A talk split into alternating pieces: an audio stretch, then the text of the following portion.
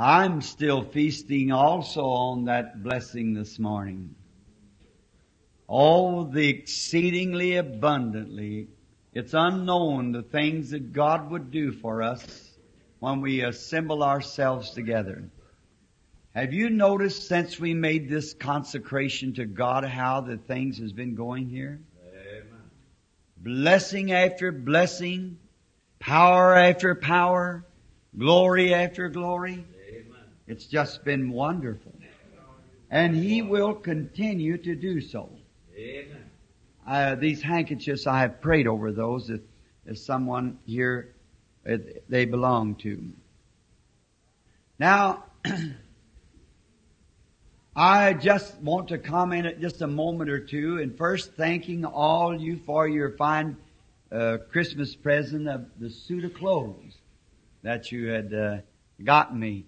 Was that what was in yours, Brother Neville? Yes. The suit of clothes. Well, preachers can always use a suit of clothes. Fit me perfectly. Wonderful. That's good. Now, they perspire and that sweat rots clothes quicker than anything I know of, you see, and it just takes a lot of clothes to hold a preacher and good clothes, uh, real, uh, cheap cotton cloth will just rot out just in a little bit. So, um, a good suit like that will have some wear in it. And just think, you are supporting and giving these clothes to the servant of the Lord. And the Lord bless you. Jesus said, In so much as you have did unto the least of these my brethren, you have done it unto me. So therefore you never brought, bought two ministers a suit, you bought two suits for Jesus. That's what he said. You have did it unto me. But that little heavenly touch this morning, did you notice it? No altar call, no nothing, but just after the message and, and the refreshing of the Holy Spirit bathing upon the people. Glory of God moving. They just began coming up and down, all around. And I noticed some real good Baptist friends of mine from the Walnut Street Baptist Church in Louisville standing in the aisle, just bathing in the power of God. Oh my. I met them after the service and he said, that's the power of God. I said, that's right. You sure, Amen. you're sure right. The power of God. And you just can't find words to say. You just don't know what to say. The Holy Spirit just takes the meeting and it, you don't know what He's going to do with it. Quietly, sweetly, humbly, broken up. Oh, Brother Pat, that's just heaven to me. I'm just one of these old fashioned type that likes that feeling in it. See? Like the late Paul Rader, he said to his, uh, one time he was t- telling a story, and he said he and his wife was sitting at the table and she wanted to go somewhere or do something and he kept saying to her, uh, I just can't do it and so forth and he'd cut her a little short. So he looked around at her and the tears was coming down her cheeks. And he said to her, he said, uh, well now, thought in his heart, ah, if she's that easy hurt, just let her stay hurt. so he, like man, like he folded up his paper and laid it down on his plate. And she always stood at the door and kissed him goodbye. And then when he got the gate, she'd wave at him, and then that would uh, that would uh, take care of it, you know, till he got back from his office. And so that morning said when they uh, started out, why the uh, at the door, why she standing at the door, and he kissed her, and walked on out the end of the gate, opened the gate, looked back, and she stands at the door with her head down, still hurt. Said he waved, bye bye. Said she waved, bye bye. They started down the street. And he began to think, what if something had happened to me before I get back home? Or what if something had happened to her before I get back? God would call us off the scene. And as good a woman as she's been, and how sweet she is, and so forth. And said, farther he got, oh, more swelling his heart began. So he just turned and run back. Opened up the gate, run in the house, opened up the door. And when he opened up the door, he heard something crying, looked around, she was standing behind the door. Said he never said, forgive me. He never said, I apologize. He never said nothing. He said he just grabbed her and kissed her again. Turned around, walked back out. Said he got out to the gate, said she was standing at the door again. He said, bye, and she said, bye. Said just like she did the first time, but the last time had a feeling in it. so that's the way it is. When it's got a feeling in it, you see, that it's really something from God. Amen. Now, in the nomination a few moments ago of a new trustee, uh, Brother Sothman, I'm sure that the trustees and all are aware now that at the end of the physical year in 1st of January, that all offices of the church, such as pastors and deacons and so forth, expires. Then if they want to continue on, um, not pastors, I didn't mean that. I meant trustees and deacons and Sunday school teachers and so forth. They, the pastor is elected in by the church and he stays until, until.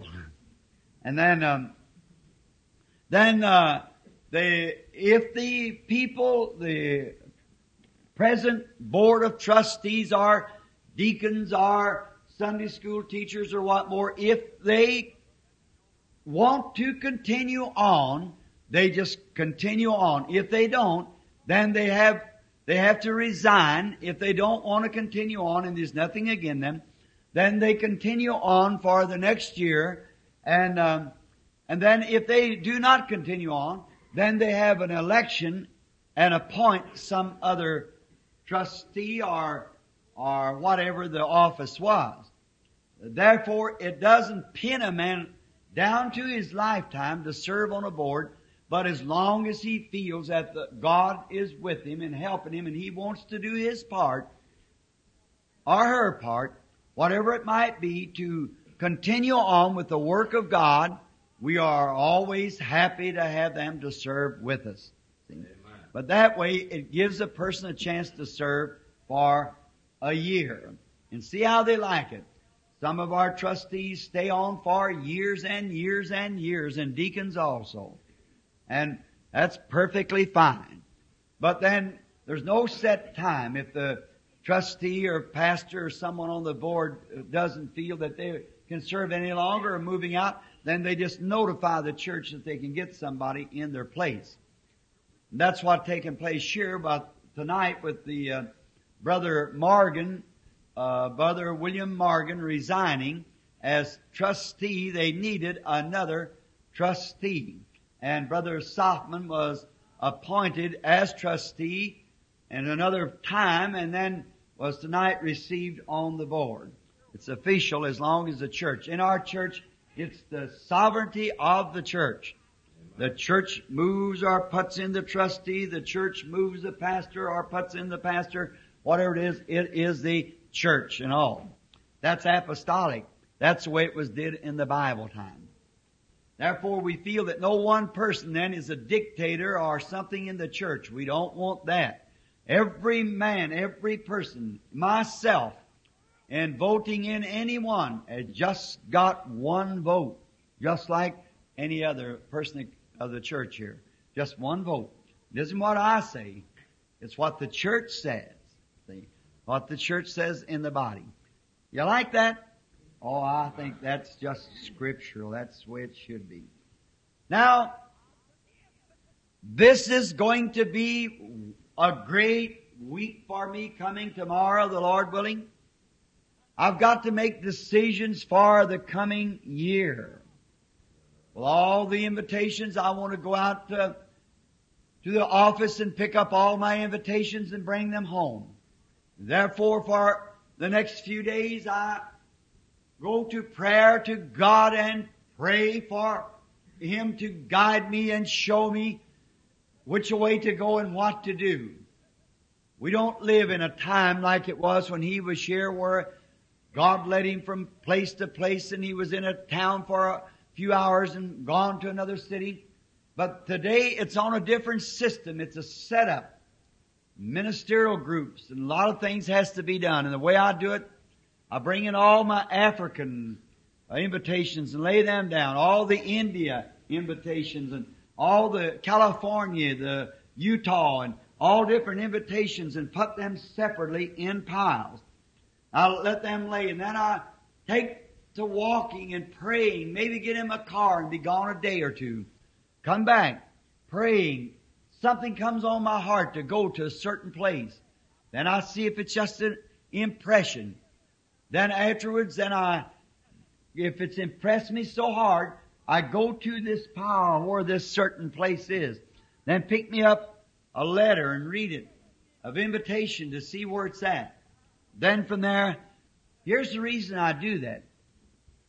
You think of riding about 72 hours on a plane in the storms and up and down and around if you ever rode overseas. Don't know, sometimes you're up and sometimes it's down and swinging and rocking and pitching through them clouds and over that water for three days and nights. Then you step off onto a land and the first thing meets you is Satan. Well, the ministerial group said this, some of them divided on the vote and some for, see, then you might say this, well, maybe the Lord didn't want me to come. But when you're sent of God, you're ready to meet the enemy. You see, I step here in the name of Jesus Christ. I come in the name of the Lord Jesus. Here I stay till His work's accomplished. See? And you're ready to meet the forces. So you love me, I know you do, so pray for me this week. That I'll make the right decisions by the inspiration of God will lead me. Now I'm going to have a few little, what I call little jump meetings. I'm going down into Florida the 8th, 9th, and 10th of this month, or Tifton, Georgia. Tifton, Georgia, the 8th, 9th, and 10th of January. I meant to say instead of this month. And then I've got to go to Glasgow, Kentucky, and perhaps Somerset, Kentucky, and one night maybe Campbellsville, Kentucky, and and Brother Rogers wanted me to come one night to his place, which we got had to miss him the other time. Now pray for Brother Rogers. We were having fellowship today, and I caught a hold of his hand and found him in a bad shape physically. So pray for Brother Rogers over here. He's tuck a big lot onto his hands there, and it's got him nervous and upset, and he's he's gotten pretty bad health right now, and his wife is very bad. So pray for that little couple, fine children of God. Now I told him that, Lord willing, I'd get him a night, and Brother Ruddle, our little, one of our little sister churches up here on 62, little old bashful boy, one long ear and couldn't even look up, and he would come up to the house and Oh, I guess people thought he was a regular pest, but there was something about the boy that seemed real. I just kept staying with him and staying with him. Said, Brother Ruddle, you can. He said, Brother Branham, I get up before a crowd, my, my heart comes up my throat, and I, I just can't say a word. I said, stand there and swallow it back down and speak in the name of the Lord. See? And now he's got a tabernacle the size of this one up here on the highway, just doing something. Stay with it. The boy had a call of God. I know his father, his mother, they're very fine people.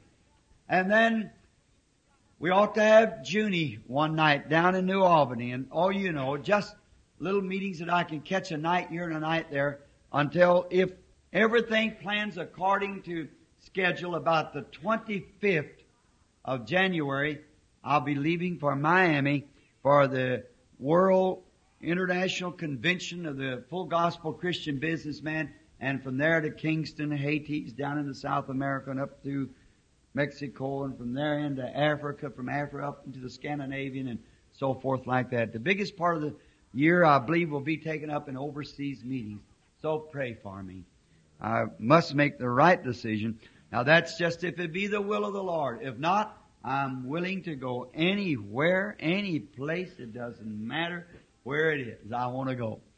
But as long as I'm able to stand in this dust of the earth that God has put me in, I want to preach His unsearchable riches until death takes me from this body. That's my determination. by the grace of God, if He'll only help me.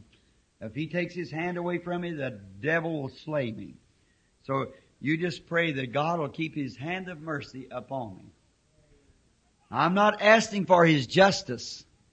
I'm asking for His mercy. See, I, His justice, no, I could not stand that. Just His mercy is what I'm pleading, because I know I'm not worthy. I, no one is. We better not ask His justice. We want His mercy. Now tonight, being a little hoarse, but couldn't turn the opportunity down to speak to this fine group of Christians. Wait, just before I make this announcement, let me say one thing. While you all are in one heart now, and one accord, and everything running sweetly, let me just give a little two minute talk to my church. See? Listen, my darlings in the gospel, my, the stars in my crown, if I shall have one, the purchase of the blood of Jesus. I did this for a purpose, come back like this. We decided that on a hunting trip. Brother Roy Roberson, Brother Banks Woods, and I on a trip. That we could bring, come back. Brother, Brother Roy and all of us was talking about our pastor, Brother Neville, and a man that's before you all time pastoring and everything. You love him, but yet, Brother Neville being the co-pastor, it seemed just a little hard for Brother Neville to have to push out into that. See? So we prayed and it seemed like it was the Lord's will that I do it. Now, I asked the Lord if He'd help me, I'd do my best. And after making my own consecration, and after making, having the church to do so. Now, if God blessed us the way He has in the last few meetings with that little consecration, what will He do if we keep it up? See? Just keep it up. Now listen. You're in love with one another. How I seen you standing in the aisles this morning and this week with your hands to God and, and the lovely Spirit moving around over you. Now don't you listen to one foul thing the devil's got to say. If the devil shows you something or tells you something evil about one of the members of the body of Christ, don't you believe it. For as soon as you believe it, you mar your experience. And if you see one of the members of the body of Christ doing something evil, don't tell nobody else. But go to that member and with love and see if you can't bring them back to Christ again. And if you can't do it, then tell one person and let them go with you. Do it the way the scripture says. See? But don't, if somebody says sister so and so or brother so and so, don't you believe one word of it. You just leave it go. Because remember, it's the devil trying to tear you to pieces. Now just look for him to come in because he'll do it. Now you let the good man of the house, faith, stand right there and don't you receive one thing. These people have been set in heavenly places with you, fellowship together around the blessings of God, taking the communion at the table, and the Holy Spirit has witnessed that they are the children of God. Amen. Oh, let's just be real sweet, kind-hearted, forgiving, loving. And if the other person talks evil against you, you talk sweet against them. Watch how sweeter comes to you then. That's right. Just always return good for evil, love for hate. And just, are you feeling better, sweetheart? The little girl in the back? That's good. I'm so thankful. Yeah. Just went back. She was doubled up back there in a knot. And the Lord Jesus has brought her forth now and presented her to the meeting. We're so thankful for that. That's what I left the pulpit for a few moments ago. Said they'd prayed and prayed, couldn't get through to the Lord. Now, be sure to do that. Pledge yourself that to God. God, by your grace, that's what I'll do.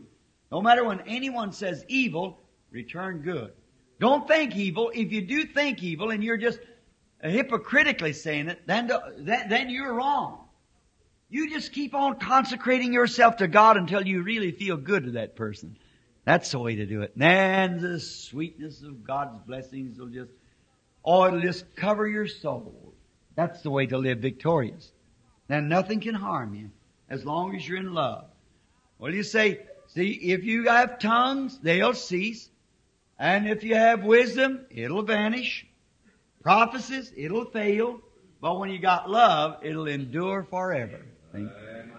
And don't love only those who love you, but love those who do not love you. For it's easy for me to love anybody that loves me, but try to love somebody who doesn't love you. That's where you can test whether you're a Christian or not. Somebody don't love you, and yet in your heart you love them. Now, if you don't do that, then just keep holding on to God. It's there, because I know it to be the truth. Amen. I know that it's the truth. Now, we're going to open up the precious word now to the book of Hebrews and the 11th chapter just for a, a short message, being a little hoarse, but I had a wonderful afternoon with brethren and sisters and never got in till almost six o'clock. And I just run into the room and knelt down at the side of the bed at the bedroom and prayed for a few moments. Got up and picked up my Bible and started to read and I seen a magazine laying there and I picked it up and it was wrote in Afrikaans so I couldn't read that and sometimes in reading you'll strike a word and that word becomes alive to you. That's why a minister gets his, his message. Just start reading. Reading the Bible. Something. First thing you know, you strike something. Then something adds to that something. Something adds to that something. Then underline it. And just go to the pulpit and read it. God will do the rest of it. See, He'll take care of the rest. Now, sometimes you get so carried away to you make little thoughts of what, little notes of thoughts that you've thought of.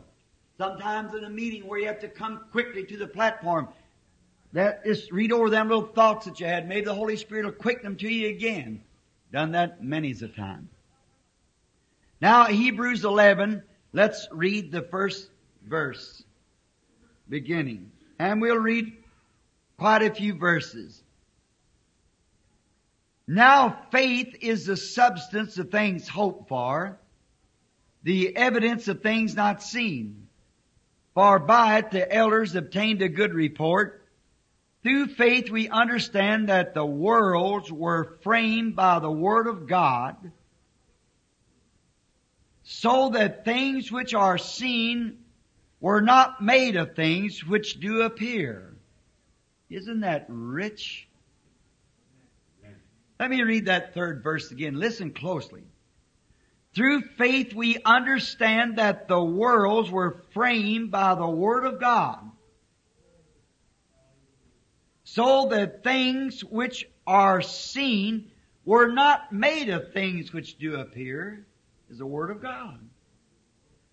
By faith Abel offered unto God a more excellent sacrifice than Cain, by which he obtained witness that he was righteous, God testifying of his gifts, and by it being dead yet spake.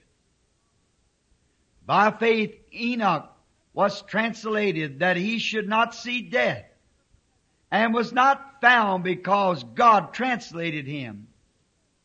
For before his translation he had a testimony that he pleased God. 500 years of life too. But without faith it is impossible to please him. For he that cometh to God must believe that he is and that he is a rewarder of those that diligently seek him.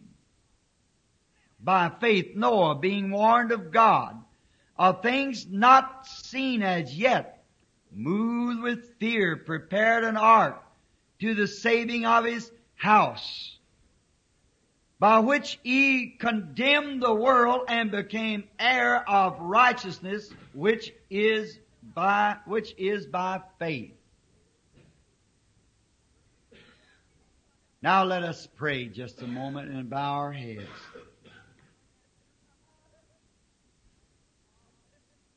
Lord, our most gracious God and Father, we come now into thy presence again with thanksgiving.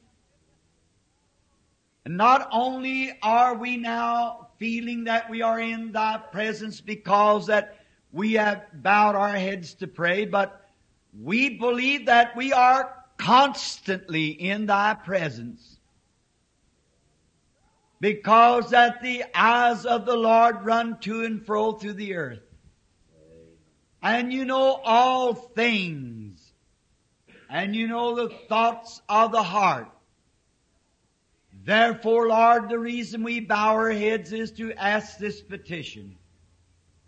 That you would forgive us for all of our trespasses and transgressions against thee. And that thy mercy once more would be extended to us insomuch that you'd open our lips to speak and our ears to hear, and that thy word might become real to us tonight.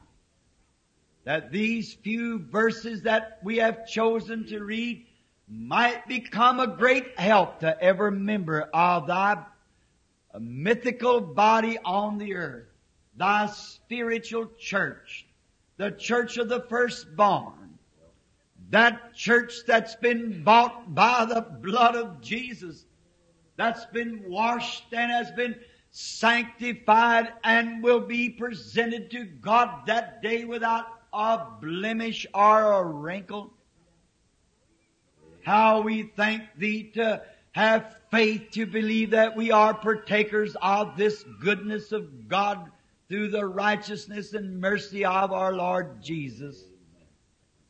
Praying now that you'll heal all the sickness. Thanking you for touching that little girl just a few moments ago laying doubled in the room in there from pain. See her walk out that little childlike faith and accepting you and your mercy. And we thank thee for this and pray that you'll remember uh, Sister Baker's little loved one over in Kentucky and the ones that Brother Neville spoke of and oh God, the innumerable camp of the sick everywhere. And especially, Lord, those that are unsaved and know thee not, if they should die in their sins, they cannot come where you are. We pray that you'll give us witness and power, boldness to speak the word, and wisdom to know when to speak it. And then speak to us when we have said enough, that we might walk away and leave the people in the amazement, wondering of the great Holy Spirit and His work. Grant it, Lord. Hear us now, we pray. In Jesus' name we ask it. Amen. I would like to speak just for a short time upon the subject of senses. We are taught that the natural man has five senses, and those five senses control his, his, or give, God gave him these five senses to contact his earthly home. And those senses are known as see, taste, feel, smell, hear. Those five senses which are known to the natural man. And they are good. And we cannot operate or live a normal life when one of these senses fail to act. Your sight, hearing, feeling, smelling, or tasting. We cannot be normal without them. There's something missing. Some potion of life that we cannot contact without that sense acting. And they're good and they're useful. And they were given to us by God. God gave those senses. But they're given to you as a gift. And it depends on how you what you yield these senses to will be the way that your life is controlled. The way you yield those five senses, your, what you see, what you hear, what you taste, smell, or feel. Whatever those senses are yielded to, they will dominate you. And we are grateful to God that we have the five senses. But by no means was these five senses given to you to guide you. They were given to you for earthly contact. But there was given you the sixth sense. And that sixth sense is belongs only to the Christian. And you cannot have this sixth sense until you become a Christian. Is the only way that you can ever have any more than the five natural senses for the natural person. But sixth sense is better known to the Christian as faith. It's the one that governs and guides you and it is superior to all the other senses. It's a superior to all of the senses, the other five senses. Now, I would not say that because that we receive the sixth sense, that the five senses are no good no more. Yes, they are. Those five senses were given to you by God, and they are to be used. But when the five senses act contrary to the Word of God, then they are lying. Now, the sixth sense cannot lie. It's a super sense. And that's what I want to speak about. This morning I spoke on a super sign, and tonight on a super sense. And the super sense is the Holy Spirit, the faith of God that dwells in you. And if you let the five senses be yielded to the sixth sense, it'll guide you and bring all the other five senses under control of that super sense. For it's so far above the natural sense as the spiritual man is above the natural. It's as far as high as the heavens is above the natural man and his five senses. It makes you believe things that you cannot see. It makes you act where you do not think the five senses would ever think about it. The devil can get into these five senses and lie to you. But he cannot touch that super sense. That's far beyond his reach. That come from God. It's called faith. Faith is that great thing. And the five senses does not control the sixth sense, but the sixth sense controls the five senses. The super sense controls the natural senses. And the, the five senses is see, taste, feel, smell, hear. And the super sense is something that'll make you believe God's Word, for that's the only thing it'll speak about. And it'll make you believe for things that you can't see, taste, feel, smell, or hear. Because it'll take God's Word. And it will deliver that Word to you and make you walk contrary to any other thing there is but God's Word. By faith.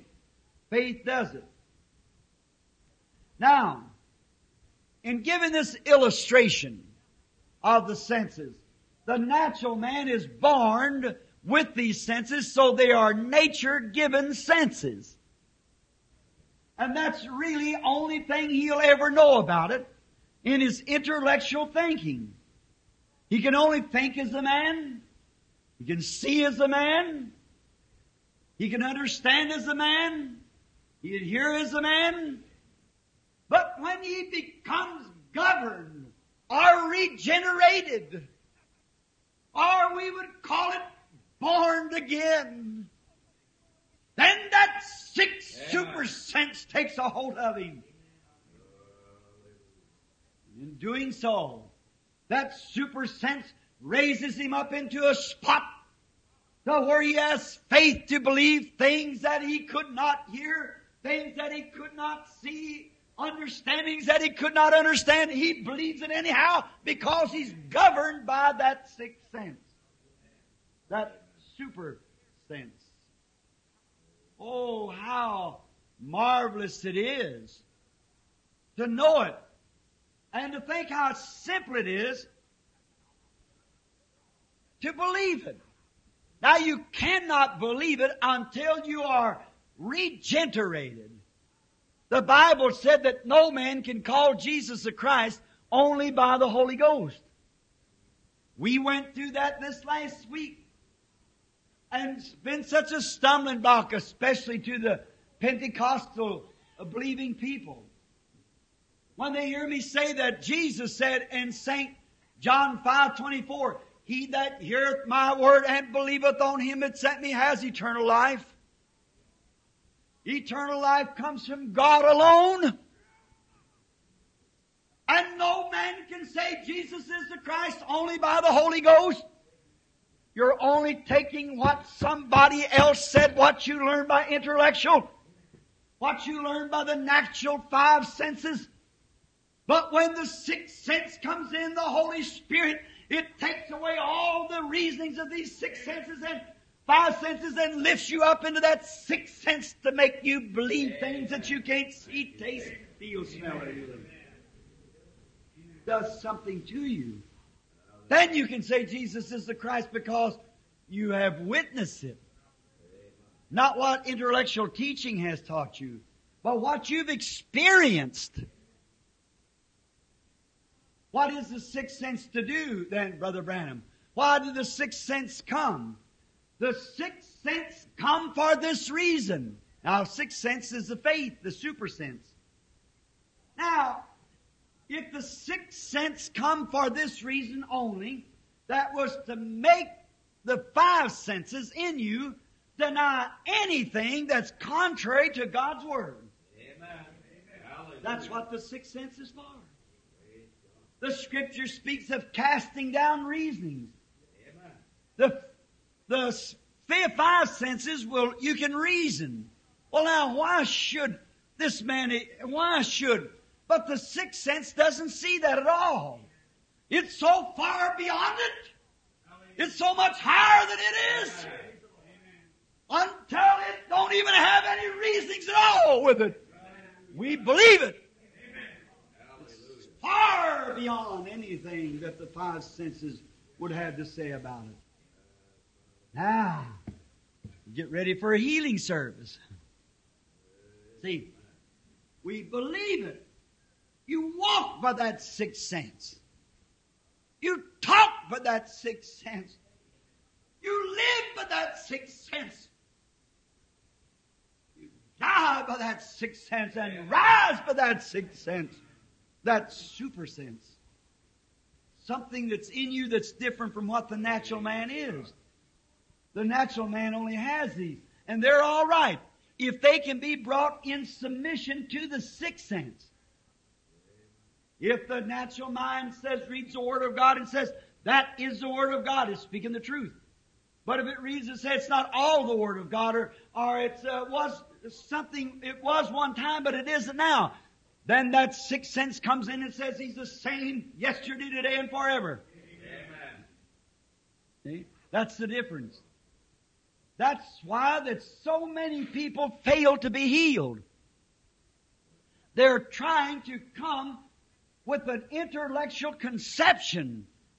They say, "Oh, I uh, I do this or I believe this and so forth."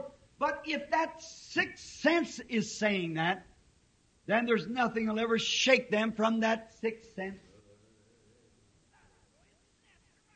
The sixth sense is come upon the human being to make them deny anything that's contrary to the Word of God. Any symptom, any symptom that's contrary to God's promise, the sixth sense says it isn't there. If the Christian that's born again, and the first thing you know, some infidel, unbeliever, gets around to the Christian and said, now looky here, there's no such a thing as that Holy Ghost. You're just mistaken in that. You're crazy if you believe such stuff as that. There's no such a thing as it. That sixth sense goes right straight to work. Let me show you in the Bible where you can't receive the Holy Ghost. Uh, you see, I can show you where the disciples uh, uh, got it, but uh, but I, well, you say, look, the sixth sense will point you over say, but he said the promise isn't to you, to your children. Well, that meant their children there. That didn't mean for you. It isn't for you, but that sixth sense knows better. Why? It's already in you. They've said it too late. You've already received it. People who talk that there is no such a thing as the Holy Spirit don't know what they're talking about. Like a boy once peeling an apple and was asked by an infidel debating a meeting. He said, uh, what do you want, what do you want up here? He said, I want to ask you a question. While he was eating the apple and enjoying it, a very simple sort of a, looked like a delinquent person with the hair hanging in his face and one tooth out in front and an old dirty overhaul jacket on. He said, just one question I want to ask you. The infidel just said, there is no such a thing as God. It's all emotion. There's nonsense to it. All it is. And the boy said, I want to ask you a question, mister. Is this apple sweet or sour? He said, how do I know I'm not eating it? He said, that's just what I thought. Walked right back. How do you know when you haven't tasted the Lord? How do you know when you've never received the Holy Ghost whether He's real or whether He is not? How do you know where there's faith and power? How do you know there's not joy unspeakable and full of glory when you've never tasted to see it? The sixth sense leads you to that. The sixth sense declares that to you. There's no intellectual powers at all will ever bring that to you.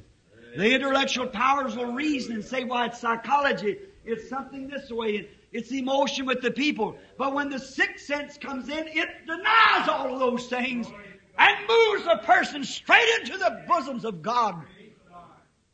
He that cometh to God must believe that He is, and a rewarder of those that diligently seek Him. By faith, by faith.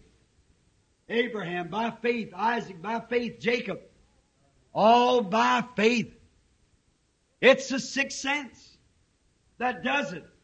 Sixth sense denies all symptoms, all symptoms. Anything contrary to God's Word. Any feeling, emotion. Somebody say, oh, well, I was prayed for, but I just don't feel any better. Sixth sense would never stand still for that. Sixth sense would say it's a lie. I feel better. I'm getting well. God said so. That settles it. Yes. Amen. Amen.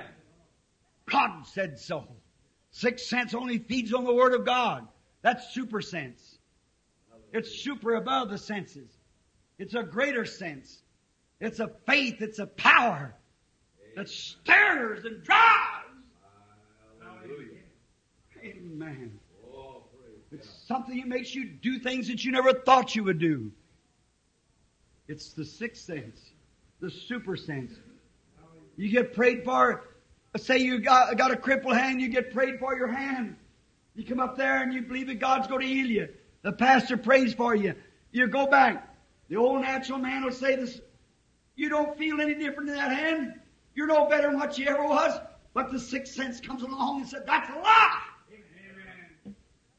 You've been prayed for. That settles it. Amen. Like a woman had come to her meeting one time, and she come to her meeting, two of them. They crossed the platform. They'd seen the discernments. Them women were just, just swallowed up. They were both real Christians. One come up in the Spirit came and said, you are suffering with a stomach trouble? And her face lit up. She said, that's true. Uh, and the Holy Spirit said through me, said, and it's an ulcer. It's caused from a nervous condition. You've been examined by a certain doctor and he said that you could not uh, have that, uh, had to have an operation to have it cut out. She said every word of that is the truth. And then seeing she's such a great believer, then it said your name is Miss So and So, you come from so and so and such and such a place. She said, that is the truth. What was it? The sixth sense catching it. Amen. The sixth sense and the Holy Spirit was standing side by side. The Holy Spirit was speaking, the sixth sense was saying, Amen. There it is, something has to happen. When Martha run out to find Jesus, and when she said, Lord, what's the sixth sense? If thou would have been here, my brother would not have died. But even now, whatever you ask God, God will give it to you. There's the sixth sense. Jesus pulled himself together and said, I am the resurrection and life. He that believeth in me, though he were dead, yet shall he live. Amen. Whosoever liveth and believeth in me shall never die. Believest thou this? What are you going to say, reasoning? There's a man laying on a dead and the worms is crawling through him. But he's just got through saying he was the resurrection and the life. That's God's Word. That's sixth sense beyond the doctor's care, beyond the thoughts of scientific research. Hallelujah. Defy all, defy all reasonings and cast them down. Why? It's witnessing to God's Word. I am, I not I will be, I was, I am now. I'm the resurrection and life. Man, he that believeth in me, though he were dead, yet he shall live, and whosoever liveth and believeth in me shall never die. Believest thou this? He said, Yea, Lord. Sixth sense. I believe that you are the Son of God that should come into the world. Thy brothers shall rise again. Oh my. To the grave they went. Them two together, something had to happen. That was a super sense with God standing present. Something had to take place. The sense was, super sense was God. There was something telling Martha that. She'd seen him, she knowed him. She recognized him to be the very Messiah. And she knowed if she could only get to him, if she could only get close to him and present the case. Just hear one promise come from him, that's all she wanted. When he said, I am the resurrection and life. He that believeth in me, though he were dead. That's all Martha wanted to hear. All she wanted because the sixth sense, the super sense, her faith was moving her to confessing, believing. This woman, when she left the platform, it was thus saith the Lord. Go home and eat. Jesus Christ makes you well. She went home. That night, a friend of hers living in the neighborhood was third or fourth behind her. and She had a big knot on her neck.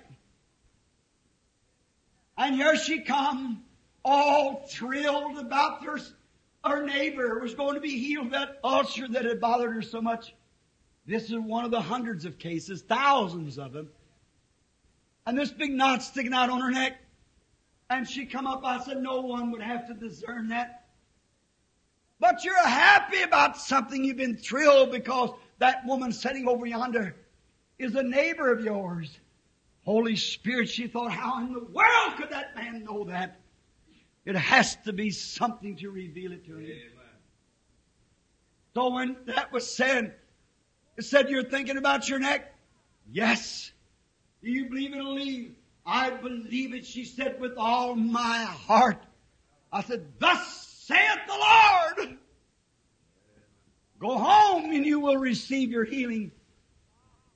The natural man looked around and couldn't see no sign. The woman with the ulcer went home and tried to eat it, and my, she like to died. Oh, the natural man, the natural sense of feeling still declared the ulcer there. So, after about a week or two had passed, she went through the neighborhood to all of her people in the church testifying the Lord has healed me. And they said, are you eating now? No, not exactly everything I want, but she said, I'm already healed. For by his stripes I am healed. No matter what it was, she's healed anyhow. One morning, the children had gone to school. And she got real hungry. She was standing washing the dishes by the window. She came to the meeting, another meeting about a year later. And she was washing the dishes. And when she, uh, first thing she felt a real funny feeling go over. And she thought, what was that? Felt like I wanted to scream. And her husband had told her, said, honey, you quit talking about that healing. Said, because although he was a Christian, said, you're bringing a reproach upon the cause. How can you bring a reproach when you're testifying to his word? You'll bring a reproach if you don't testify to it. Amen. Said if you were healed, you were healed. She said, that man stood and looked me in the eye and told me my conditions and the things that I had done and who I was and where I come from. She said I hadn't been in the building 15 minutes when he come to the platform. How in the world could this man know that? I never saw him in my life.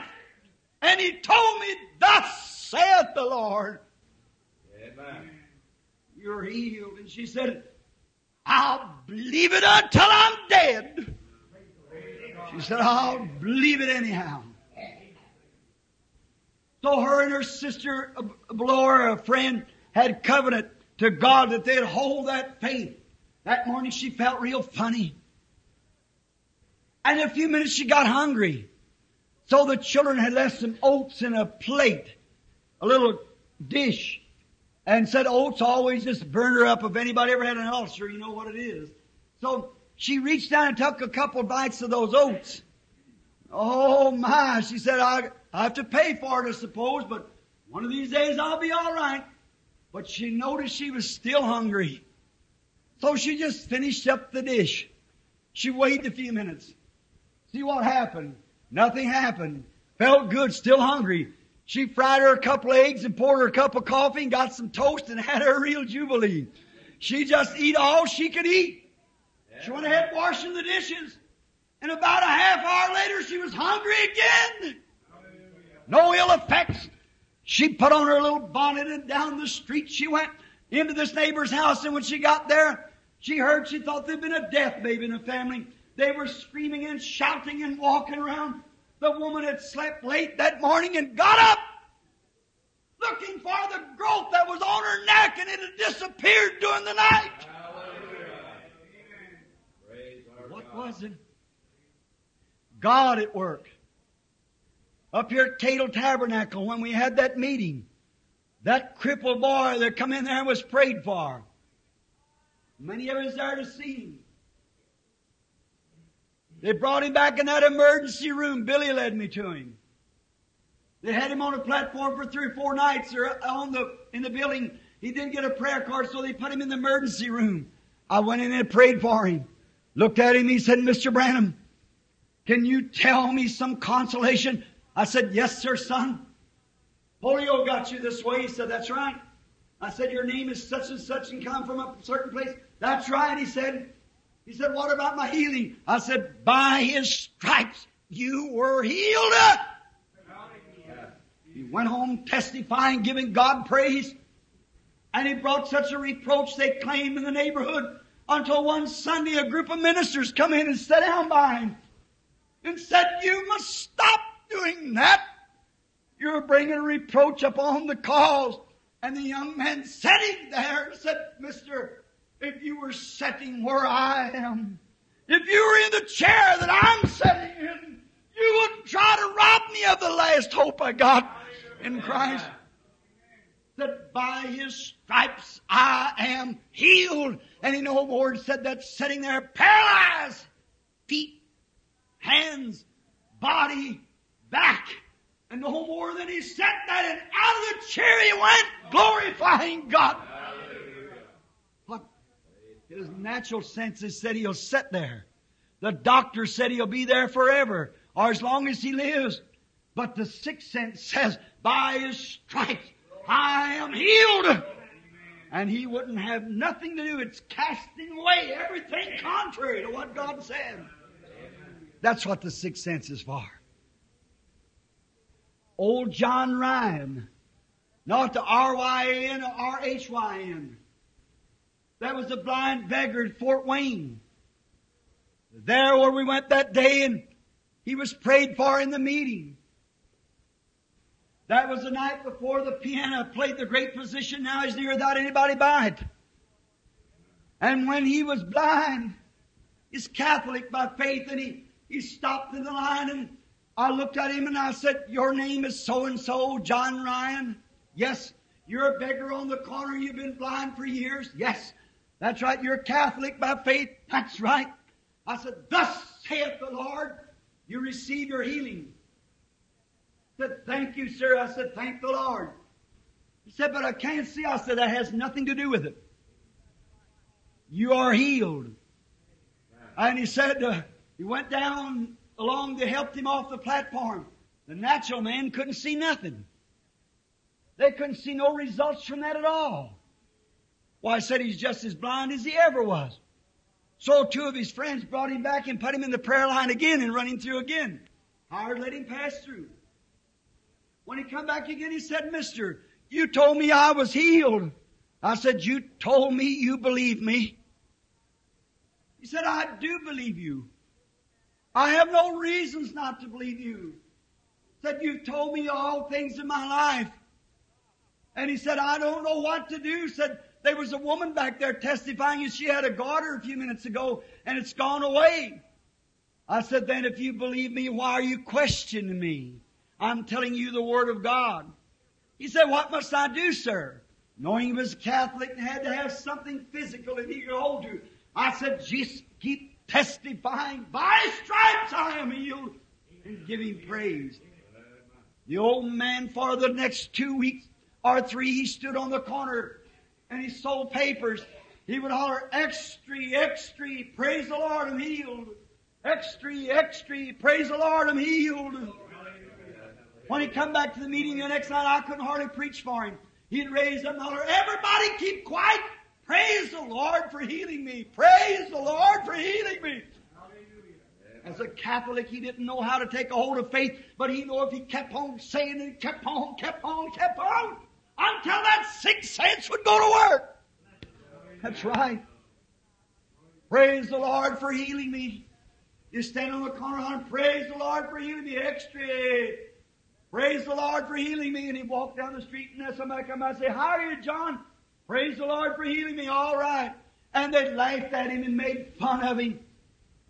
And another little newsboy led him over to the barber shop for a shave about two or three weeks later from the meeting. And the barber put him up in the chair and lathered his face and he said, John, he said, I understand some little smart aleck. And he said, I understand that you was down to see the divine healer when here. Said, yes, I went down. He said, I understand that you got healed just to make fun of him. And the old man said, yes, praise the Lord, he healed me. And his eyes come open. Out of that barber chair, he went with a towel around his neck. The barber trying to catch him with a razor in his hand. And down the street they went. Wow. God's Word had went to work. Little Georgie Carter laying down yonder, which you all know. Some people is here close. Laid there for nine years and eight months, couldn't even, nothing but pull a draw sheet from under. From the kidneys and bowels. She weighed some 35 pounds. Laying yonder at Milltown, Indiana. And her people belonged to a church that, when I went to hold a meeting there at the Milltown Baptist Church and praying for the sick, that church said if any member of this congregation attends that fanatic, we'll excommunicate him. And her father was a deacon. But she'd got my little book called Jesus the Same Yesterday, Today, and Forever. Brother Hall take me to her one afternoon. Her mother run out of the house, wouldn't have nothing to do with it. I went in and prayed for her, said, well, how about that nail girl? She'd know about the vision. I said, that was a vision, sister. I can only pray. You have faith. The poor little thing had been taught against it.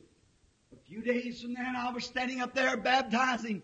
She was down there crying, which had promised that she'd come and be rebaptized again in the name of Jesus Christ if God would only heal her.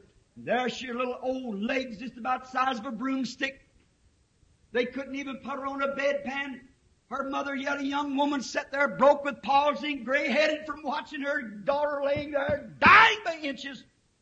Tubercular, the female glands, and went all the way through her. She weighed some 37 pounds, I think it was, they judged her. Couldn't raise her up high to put the bedpan on her, had to pull a draw sheet from under a rubber one. Nine years and eight months she'd lay there, not even able to raise her head to see a tree that was by the window.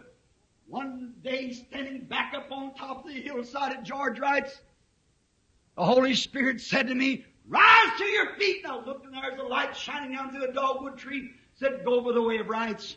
Or go by the way of Carter's. When I got there, the Lord Jesus had showed her mother a sign that I was coming. Walked into that girl laying there on that bed so weak that she couldn't even raise the sputum and cup. Her mother would hold it, oh, trying to spit in the sputum and cup with the TB. I said, Sister Georgie, Jesus Christ, the Son of God, met me yonder in the wilderness about a half hour ago and told me to come lay hands on you. Amen. Thus saith the Lord, stand on your feet. The sixth sense went to work. A power struck that girl for the first time in three years or nine years and in eight months she'd ever been on her feet, jumped to her feet, run into the yards and blessing the trees and the grass and everything and went in and sat out the piano and began to play. There is a fountain filled with blood drawn from Emmanuel's veins. Why? Reasons would have cast down she couldn't do it. I don't know now. I'll never know. Only the power of God that held her up. Her legs wasn't that big around up here at the joints. Nothing like just like broomsticks. That's been some 12 years ago or 14. And today she's strong and healthy, going for the Lord Jesus. What was it? The first time there wasn't nothing seemed to happen, but reasoning would have said it couldn't happen. But brother, she held on to that word. If God could take that crippled girl up there at Salem, that nail girl had been crippled and paralyzed, her arms hung down like that, could heal her, she could heal her too. She believed it. Brother Hall laying down her, dying with a cancer. The same man took me over there. His doctor in Milltown sent him up to this doctor that in New Albany down here. That's uh, there at the St. Edward's Hospital. I forget he brought my children. Fine man, good doctor. He examined and said, cancer. Said to Dr. Brown down in Milltown, said, he's dying. Dr. Brown said, I thought so. Took him up to his sisters down here, which is a, a relative of Mr. Kopp, used to be the judge in the city. And when he got down there, said, just keep him here till he dies. And they sent for me to come down. I went day after day with my wife back there. We prayed for Brother Hall. I loved him. He'd been one of my converts to Christ. And he got lower and lower and he couldn't move his hands. Miss Hall said, Billy, is there something you can do? I said, there's nothing I know, Sister Hall. I can't hear a word from the Lord. We, I said, I'd like for my doctor to look at him. He said, who is your doctor? I said, Dr. Sam Adair. And I called Sam. Sam said, the only thing I can send him to Louisville, Billy, for x-rays and things. Said, I'll give you the report. They sent an ambulance down, picked him up, took him, come back. Sam called me up and said, Billy, he's got cancer of the liver. We can't cut his liver out and him live. Said he's a preacher, he ought to be alright now. You might as well tell him he's going. I said, he's ready to go, Sam. But the thing of it is, I just hate to see him go. He's my brother and I love him. And I thought, oh God, do something for me. I started to go squirrel hunting that morning. I looked out before day. Nobody was out in the yard. Picked up a rifle and started to the house. There was an old rugged looking apple hanging on the wall. I thought, what if Meda put that on the wall? I looked and another and another and another till six of them hung there. I jerked off my hat and fell on my knees on the floor. Looked up there and then a great big beautiful apple come down and eat all those apples up. I looked standing above there and there's that same light hanging on that picture yonder. Standing there and milling around said, stand on your feet. Go tell Mr. Hall, thus saith the Lord.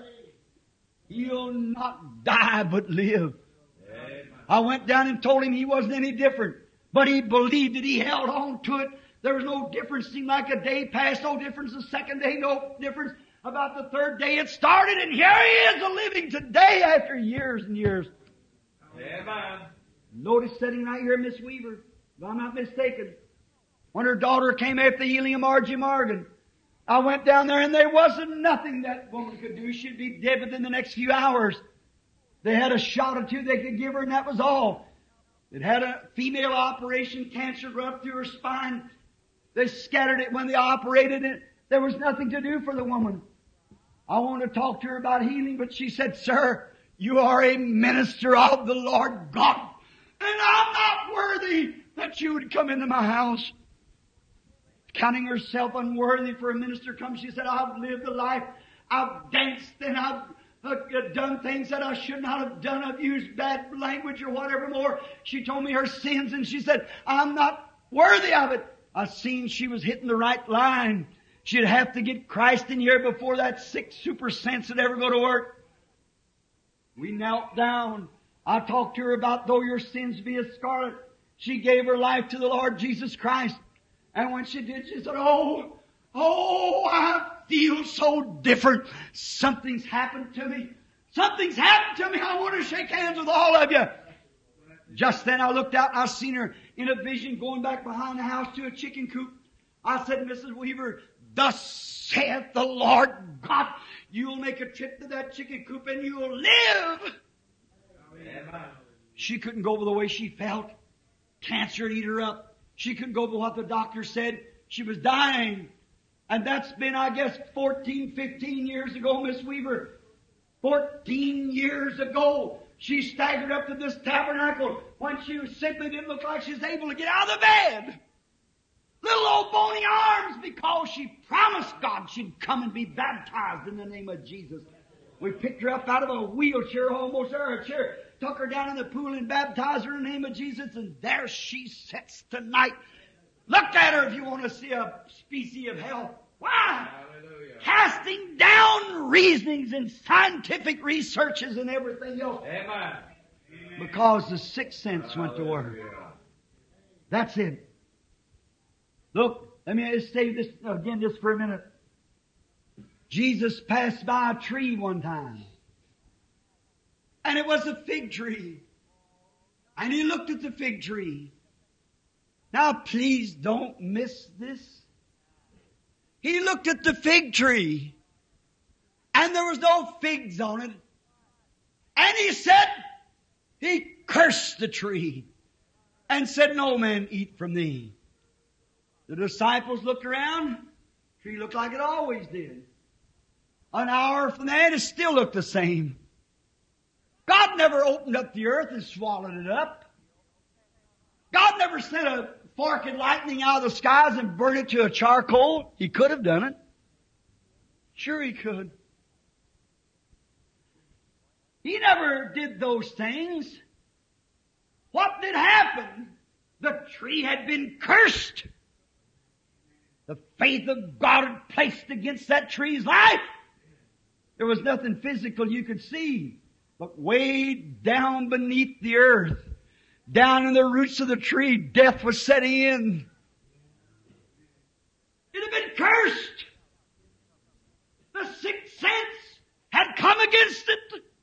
It had to die. Amen. It started dying from the roots. That's the same thing takes place with the cancer. That's the same thing takes place with the tumor. That's the same thing takes place with any disease. When that sixth sense of power of the Lord God raises up against it, Amen. said, Satan, come out of there. You might not see no physical condition happen right away, but that faith holds there just the same. It's been cursed. That sixth sense won't, that super sense won't let it go. It won't pay attention to how you feel, how you look, how you act. It won't have one thing to do with it. God's word's been applied. The sixth sense takes a hold of it. That's all. She goes to work. The cancer begins to dwindle away. It dies from the roots and it's gone. Certainly, by this same forceful sixth sense, kingdoms has crumbled. Lap one wall against another. By this sixth sense, the Red Sea pushed back Amen. and a dry ground made a way for our children of God to escape on. By this same sixth sense, Samson defied a thousand Philistines armed with armors and spears. Amen. He had no way to defend himself but the jawbone of a wild mule. That sixth sense went to work and he beat down a thousand Philistines. Hallelujah. By this sixth sense, the dead's been raised. By this sixth sense, mighty miracles has been performed. It's the most powerful force that ever hit the earth Amen. is that super sense called the sixth sense has nothing to do with this down here. If this down here declares it and says amen to it, all right, you're moving on. But regardless of what this does, believe that. There's where the power. If you believe in your heart, your fifth sense of thinking lays within your brain. But your sixth sense lays in your heart. You believe with your heart. Confession is made by the mouth. You believe with your heart. Yes, sir. That sixth sense, that powerful force. Listen. Because of that sixth sense, there was a prophet thrown into a lion's den. And because of that sixth sense, the lions couldn't eat Daniel. Amen. They couldn't, they couldn't get near him because of that sixth sense. That super sense. By that same sixth sense, three Hebrew children are sold into a fiery furnace and they defied the flames of the furnace. That sixth sense. All reasonings would prove that they'd be burnt to death before they got to it. But that sixth sense stayed them in there for two or three hours. And when they opened the furnace, they seen one standing among them like the Son of God. That's the sixth sense. Fires wouldn't burn it. Yes, sir. It was that same sixth sense one time that the apostle Peter was laying in jail. And they were going to behead him the next day and down at John Mark's house they had a prayer meeting. That sixth sense began to accumulate around that jail where he's been covered by prayer. That sixth sense went to work. The pillar of fire came in the window and touched Peter and said, come on, get out here. Amen. The sixth sense. It was that sixth sense that wouldn't let St. Paul be drowned on that mighty sea when that little ship was waterlogged. It was the sixth sense that kept him from being drowned. That super sense. It was that sixth sense that when the serpent bit him on the hand, he shook it off in the fire. Amen. It was the sixth sense that did that. It was that sixth sense that raised Jesus Christ from the dead after he laid in the ground because he believed the word of God. Amen. Said, destroy this body and I'll raise it up again on the third day. For David said, I'll not leave my Holy One to see corruption, neither will I leave his soul in hell. Was that super sense. Cast down the reasonings of these senses. Believe the super sense. The sense of faith that Jesus Christ gives. By that same sense, God spoke when there was nothing. What is that sense? That super sense is God. The faith of God in you. The part of God that comes into you gives you the super sense. But that same super sense, God framed the world together with things which was not and did not appear. He spoke His word and believed His word. And a world shook into existence. Hallelujah. The sixth sense, the super sense. Oh, God, pour it out on me. Amen.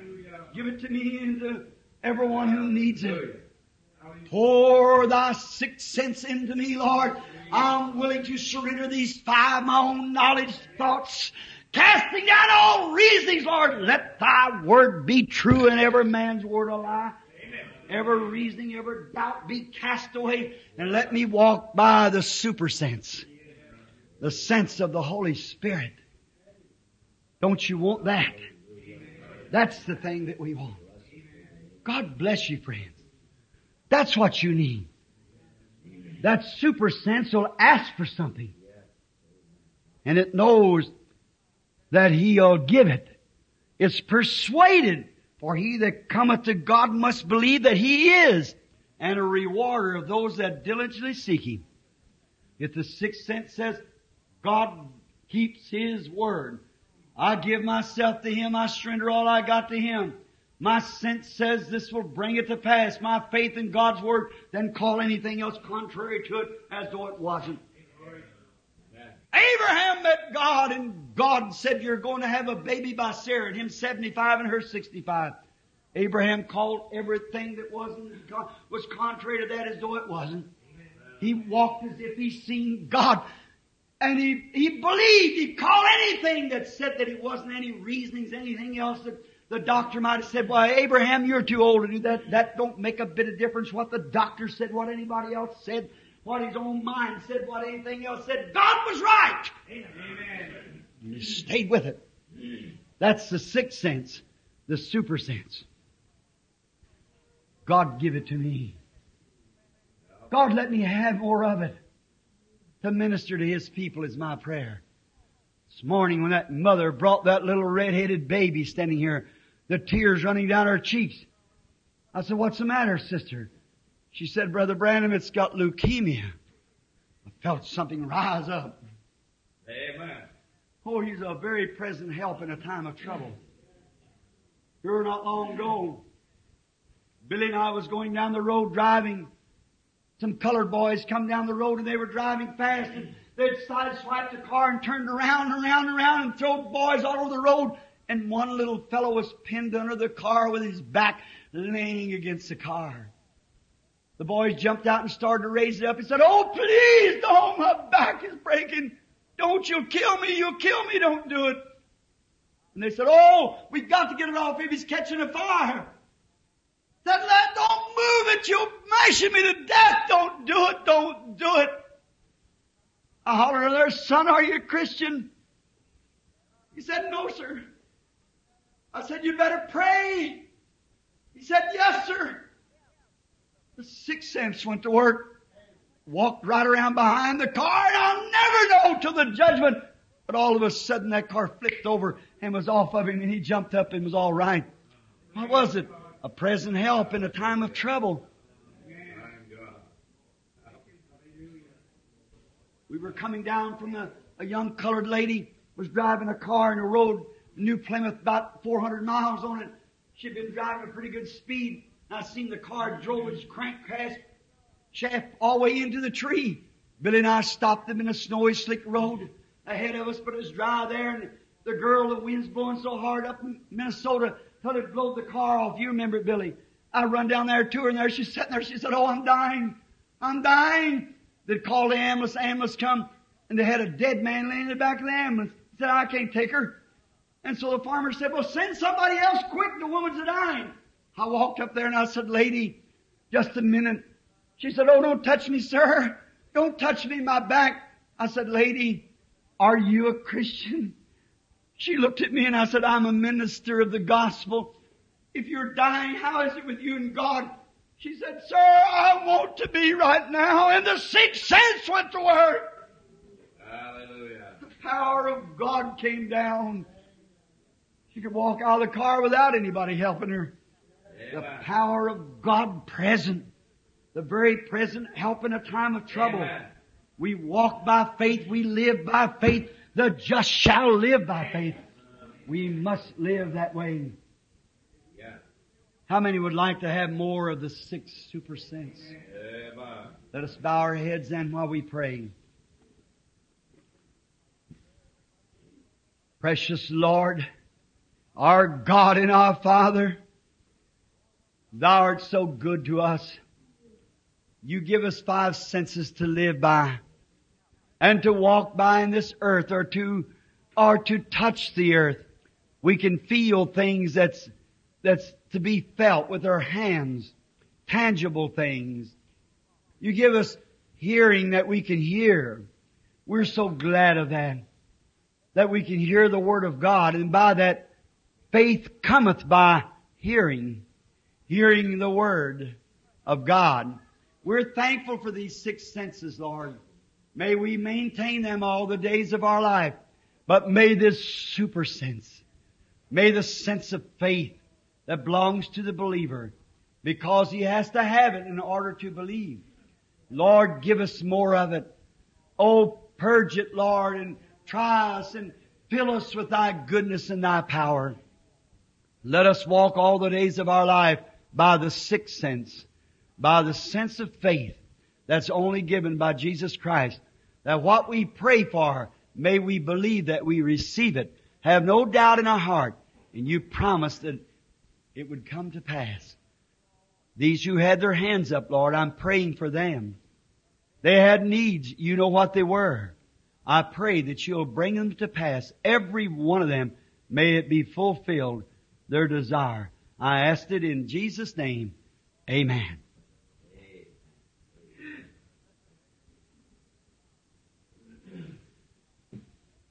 Faith in the Father, faith in the Son, faith in the Holy Ghost. These three are one. Demons will tremble and sinners awake. Faith in Jehovah will anything shake. Did you ever hear it before? Not without the music, just me pray. Faith in the Father, faith in the Son, faith in the Holy Ghost. These three are one. Demons will tremble and sinners awake. Faith in Jehovah makes anything shake. Amen. That's right. Oh, my precious faith. Precious, glorious faith. God, give me faith. By faith, Abraham. By faith, Isaac. By faith, Abel offered unto God a more excellent sacrifice than Cain. Him being yet dead, yet testified. Oh, how we need faith. I love Him. I want more faith. My desire in this life and for this new year coming is more faith in God. God, take away any doubt that's in my mind, if there should ever arise one. Satan fights at me, he fights at you, he tries to shoot his arrows. But may I have that shield of faith always before me to withstand the wiles of the devil, to, but to knock off his fiery darts is my sincere prayer. God bless you. Anything you say, Brother? Only to announce Come on. again.